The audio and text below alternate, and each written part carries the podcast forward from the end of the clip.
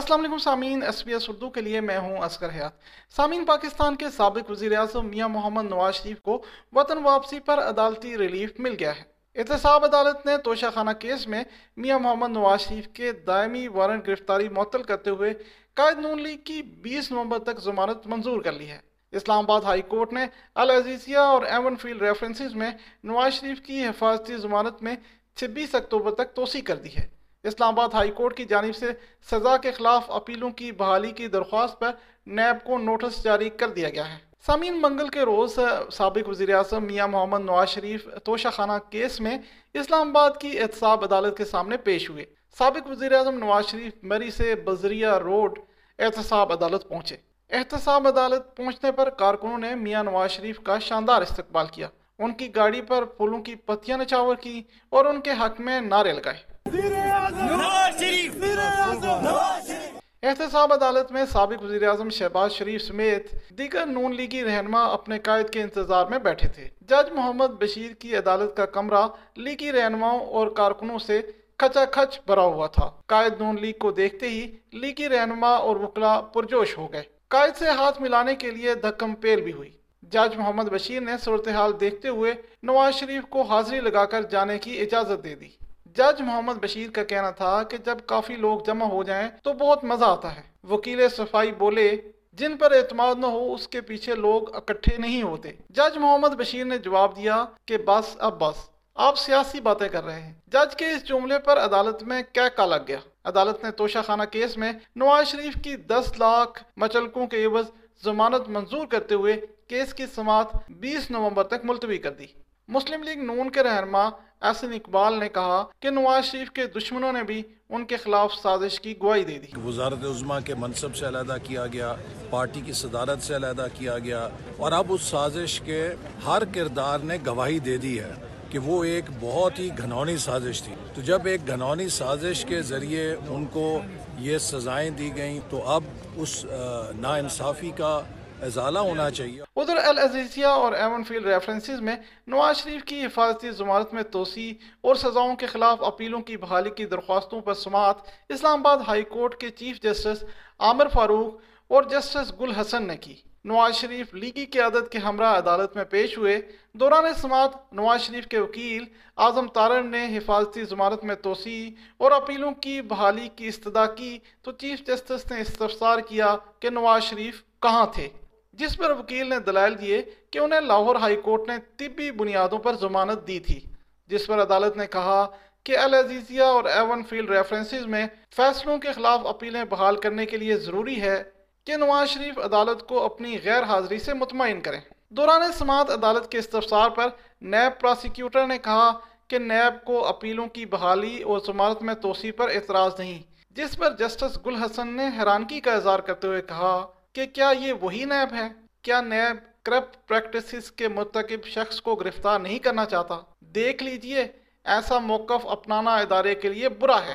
اس موقع پر chief justice نے ریمارکس دیے کہ اگر نیب نے ضمانتوں اور اپیلوں کی بحالی کی مخالفت نہیں کرنی، تو وہ ریفرنس ہی واپس لے لے۔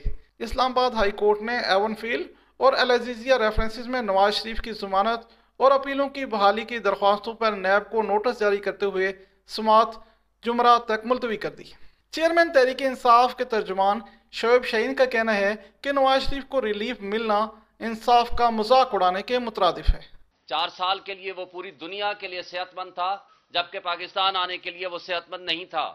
اور آپ نے دیکھا، سات منٹ کے اندر اس کا فیصلہ ہو گیا اور ایک مجرم کو ضمانت مل گئی۔ یہ انصاف کا مذاق اڑانے کے مترادف ہے۔ ادھر پنجاب کی نگران حکومت بھی میاں نواز شریف پر مہربان ہو گئی ہے۔ نگران حکومت نے العزیزیہ ریفرنس میں سابق وزیر اعظم اور مسلم لیگ نون کے قائد نواز شریف کی سزا معطل کر دی ہے۔ نگران وزیر اطلاعات عامر میر کا کہنا ہے کہ نگران پنجاب کابینہ نے آئینی اختیار استعمال کرتے ہوئے سزا معطل کی۔ کرمنل پروسیجر کوڈ کے سیکشن چار سو ایک کے تحت میاں نواز شریف کی سزا معطل کی گئی ہے۔ سامعین، اسلام آباد ہائی کورٹ نے سابق وزیر اعظم اور چیئرمین تحریک انصاف عمران خان کی سائفر کیس کا ٹرائل روکنے کی استدعا مسترد کر دی ہے۔ اسلام آباد ہائی کورٹ کے جسٹس میاں گل حسن اورنگزیب اور جسٹس سمن ریفت نے چیئرمین تحریک انصاف کی درخواستوں پر اعتراض کے ساتھ سماعت کی۔ وکیل سلمان راجہ نے دلائل دیے کہ پٹیشنر نے انتیس ستمبر کا نوٹیفکیشن چیلنج کیا ہے۔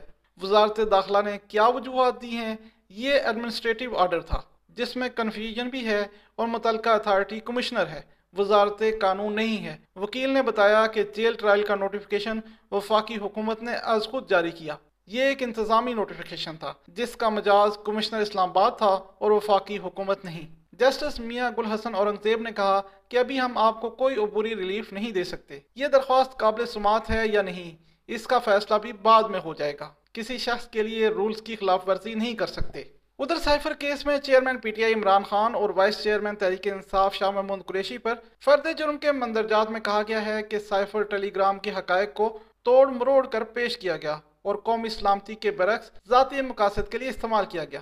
فرد جرم میں کہا گیا ہے کہ اٹھائیس مارچ دو ہزار بائیس کو بنی گالا میں خفیہ اجلاس میں سائفر مندرجات کا غلط استعمال کیا گیا۔ اس وقت کے وزیر اعظم عمران خان نے اپنے سیکٹری اعظم خان کو سائفر منٹس اپنے انداز میں تیار کرنے کا کہا اور اس وقت کے وزیر اعظم نے بد دیانتی اور بدنیتی سے جان بوجھ کر سائفر کو غیر قانونی طور پر اپنے قبضے میں رکھا۔ مندرجات کے مطابق، قواعد و ضوابط کے مطابق سائفر خفیہ دستاویز ہونے پر شیئر نہیں کیا جا سکتا۔ اس لیے چیئرمین پی ٹی آئی اور سابق وزیر خارجہ شاہ محمود قریشی کو مجرم قرار دیا جائے۔ شواہد اور گواہان کے بیان سامنے رکھتے ہوئے باقاعدہ ٹرائل شروع کیا جائے۔ سائفر کی خصوصی عدالت نے سوموار کے روز سابق وزیر اعظم عمران خان اور سابق وزیر خارجہ شاہ محمود قریشی پر فرد جرم عائد کر دی۔ تاہم، دونوں ملزمان نے صحت جرم سے انکار کر دیا۔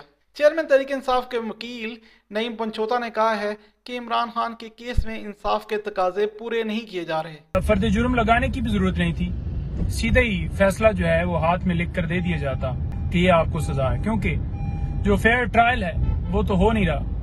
ڈیو پروسیس آئین پاکستان کہتا ہے، لیکن نہیں ہو رہا۔ ہم اس لیے کہتے تھے کہ یہ اوپن ہو، تاکہ جو انصاف کے تقاضے ہیں وہ پورے ہوں۔ ادھر الیکشن کمیشن کی جانب سے توہین الیکشن کمیشن کیس میں سابق وزیر اعظم عمران خان سے تحریری معافی نامہ طلب کر لیا گیا ہے۔ حکومت کی جانب سے الیکشن کمیشن کو بتایا گیا کہ چیئرمین تحریک انصاف عمران خان کو سیکیورٹی تھریٹ کے باعث الیکشن کمیشن میں پیش نہیں کر سکتے۔ الیکشن کمیشن کے حکام نے سیکٹری داخلہ کو طلب کر لیا۔ ممبر الیکشن کمیشن نے کہا کہ ایک شخص کو سیکیورٹی نہیں دے سکتے تو الیکشن کیسے کروائیں گے؟ الیکشن کمیشن نے کیس کی سماعت تیرہ نومبر تک ملتوی کر دی۔ سامعین، پاکستان میں عام انتخابات کی تیاریاں جاری ہیں اور الیکشن کمیشن آف پاکستان کی جانب سے عام انتخابات میں عالمی مبصرین کے لیے اوپن ڈور پالیسی اپنانے کا فیصلہ کیا گیا ہے۔ اس سلسلے میں الیکشن کمیشن کی طرف سے وزارت خارجہ کو ہدایت جاری کر دی گئی ہیں، جس میں کہا گیا ہے کہ تمام عالمی مبصرین کو انتخابات میں دعوت دی جائے اور یہ کام فارن مشنز کے ذریعے ایک ہفتے میں مکمل کیا جائے۔ ادھر پیپلز پارٹی کے چیئرمین بلاول بٹو زردانی نے عام انتخابات میں ایک مرتبہ پھر لیول پلینگ فیلڈ کا مطالبہ کر دیا۔ سپریم کورٹ بار کی تقریب سے خطاب میں ان کا کہنا تھا کہ الیکشن میں تاخیر الیکشن سے انکار ہے۔ یہی کنسنسس ہی سوچ تھا، جس کی وجہ سے ہم نے پی ڈی ایم کے ساتھ دیا، جس کی وجہ سے وزیر بنا کہ ہم نے تو سارے جو پرانے برائیاں تھے ان کو درست کرنے تھے۔ سلیکٹڈ راج کو ختم کر کے ہم نے تو جمہوریت کو بحال کرنا تھا۔ سارے سیاسی جماعتیں مل کے ہم نے تو ووٹ کو عزت بھی دلوانا تھا، پارلیمان کی عزت کو بھی دلوانا تھا، آئین کے مطابق چلنا تھا۔ نگران وزیر اعظم انوار الحق کاکڑ نے کہا ہے کہ انتخابات کی گیما گیمی شروع ہو چکی۔ الیکشن کی تاریخ کا اعلان بہت جلد ہوگا۔ انہوں نے کہا کہ لیول پلینگ فیلڈ کسی مخصوص جماعت کو جتوانے کا نام ہے تو کچھ نہیں کہہ سکتا۔ ڈیڑھ دو مہینے میں ہم نے کون سی ایسی اٹیمپٹس کر دینی ہے کہ کسی ایک جماعت کو جو ہے نا ایک سو اکہتر تعداد میں سیٹیں مل جائے گی اور وہ حکومت سازی کرے گی۔ میرے خیال میں عرب سیاسی جماعت کو فوکس اپنے اپنے بیانیے پہ کرنا چاہیے۔ وہ اس ملک میں کیا کرنا چاہتے ہیں؟ کیسی حکومت لانا چاہتے ہیں؟ اگر یہ بحث اس کے ارد گرد تمام الیکشن کا ہو، تو وہ میرے خیال میں مناسب ہوگا۔ ادھر نومولود استقام پاکستان پارٹی کی جانب سے پاکستان تحریک انصاف کی وکٹیں گرانے کا سلسلہ جاری ہے۔ تحریک انصاف کی خواتین رہنماؤں اندلیب عباس سادیہ سہیل اور سمرہ بخاری نے جہانگیر ترین سے ملاقات کے بعد پارٹی چھوڑ کر استحکام پاکستان پارٹی میں شمولیت کا اعلان کر دیا ہے۔ سامعین، پاکستان کی سپریم کورٹ نے نو مئی کے واقعات سے متعلق سویلین کے فوجی عدالتوں میں ٹرائل کو کلدم قرار دے دیا ہے۔ جسٹس اعجاز الاحسن کی سربراہی میں سپریم کورٹ کے پانچ رکنی لارجر بینچ نے چار ایک کی ایکسریت سے سیولین کے خلاف ٹرائل فوجی عدالتوں میں چلانے کے خلاف دائر درخواستوں پر یہ فیصلہ سنایا۔ سپریم کورٹ کے چار ججز نے آرمی ایکٹ کی سیکشن ٹو ڈی ون کو آئین کے متصادم قرار دے دیا۔ عدالت نے قرار دیا کہ اگر کسی شہری کا فوجی عدالت میں ٹرائل شروع ہو گیا تو وہ بھی کلعدم قرار دیا جاتا ہے۔ وفاقی حکومت کی جانب سے نو اور دس مئی کے واقعات کی روشنی میں گرفتار جن ایک سو دو افراد کی فہرست سپریم کورٹ میں پیش کی گئی، سپریم کورٹ نے ان تمام افراد کا ٹرائل عام فوجداری عدالتوں میں چلانے کا حکم دیا۔ بیرسٹر احتجاج احسن نے کہا کہ سپریم کورٹ کے فیصلے سے آئین اور جمہوریت مضبوط ہوگی۔ یہ فوجی عدالتوں سے سویلینز کا ٹرائل ہم اس کے خلاف تھے۔ ہم نے اس کے خلاف بحث کی اور اس کے خلاف ہماری جدوجہد بھی رہی۔ صدر مسلم لیگ نون نے سپریم کورٹ کے فیصلے پر مایوسی کا اظہار کیا ہے۔ مسلم لیگ نون کے ڈپٹی سیکرٹری جنرل عطا تارا نے کہا ہے کہ عدالت کے فیصلے سے ملک دشمن عناصر کے حوصلے بڑھیں گے۔ ملک کی دفاع کو داؤ پر لگانے والوں کا ٹرائل ملٹری کورٹس میں ہونا چاہیے۔ سپریم کورٹ کے سینئر ایڈوکیٹ حافظ احسان گوندل نے کہا ہے کہ سپریم کورٹ کا فیصلہ اپنے ماضی کے فیصلوں کے برعکس ہے۔ اس فیصلے کے دور رس اثرات مرتب ہوں گے۔ مستقبل میں فوجی عدالتوں کے معاملے پر لارجر بینچ ہی فیصلہ کر سکتا ہے۔ ایک ڈیویشن آئی ہے اور سپریم کورٹ کی اپنی ہی ججمنٹس ہیں، ان کو جو ایک سیٹل پرنسپل آف لا 1975 تھا تھا اس سے ہٹ کے ایک فیصلہ آیا ہے۔ تو اب اگر یہ لارجر بینچ کے اندر جائے گا، تو اپیل کے اندر ایک بڑا کینوس جو ہے وہ آپ کو اویلیبل ہوتا ہے۔ اور اس کے اندر یہ ہے کہ ساری چیزیں یہ ڈسکس کی جائیں گی، پچھلی ججمنٹس بھی کی جائیں گی۔ اور یہ بھی دیکھا جائے گا کہ اگر آلریڈی جو ایکول ممبرز کے بینچ ہیں، یا اس سے بڑے بینچ یہ فیصلہ کر چکے ہیں، تو کیا سپریم کورٹ کا یہ بینچ جو ہے، یہ اس طرح کا فیصلہ کر سکتا ہے۔ یہ تھیں اب تک کی اہم ترین خبریں۔ آئندہ مزید خبروں کے ساتھ حاضر ہوں گے۔ تب تک کے لیے اجازت دیجیے اسلام آباد سے ایس پی ایس اردو کے لیے اسکر حیات۔